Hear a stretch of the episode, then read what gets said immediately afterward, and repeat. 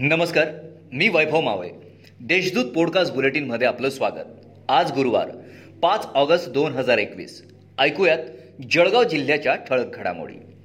राष्ट्रवादीचे नेते एकनाथराव खडसे यांच्याबाबत टीका टिप्पणी करणार नाही परंतु भाजप सोडून गेलेल्यांची दुर्गतीच झाली असा अप्रत्यक्ष टोला भाजपचे नेते आमदार आशिष शेलार यांनी पत्रकार परिषदेत लगावला.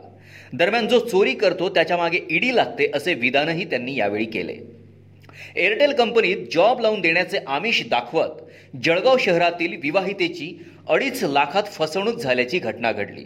या प्रकरणी तब्बल महिनाभरानंतर मंगळवारी विवाहितेच्या तक्रारीवरून रामानंद नगर पोलीस ठाण्यात गुन्हा दाखल करण्यात आला आहे तालुक्यात चिंचोली येथील गणेश शिवाजी गोसावी या तरुणाने राहत्या घरात गळफास घेऊन आत्महत्या केल्याची घटना मंगळवारी घडली. दरम्यान गोसावी यांची पाच वर्षांची चिमुरडी रात्री जेवणानंतर पप्पा वरच्या खोलीत गेल्याने त्यांच्या मागे पप्पा पप्पा करत गेली. खोलीत पोहोचल्यावर पप्पाने गळफास घेतल्याचे तिला दिसून आले.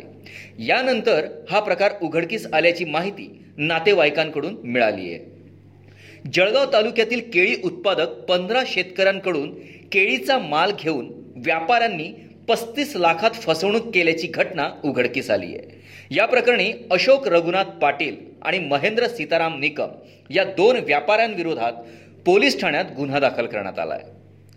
जिल्ह्यात बुधवारी दिवसभरात कोरोनाचे चार बाधित रुग्ण आढळून आले आहेत. तसेच दिवसभरात सहा बाधितांनी कोरोनावर मात केली असून अकरा तालुक्यात एकही बाधित रुग्ण आढळून आलेला नाही.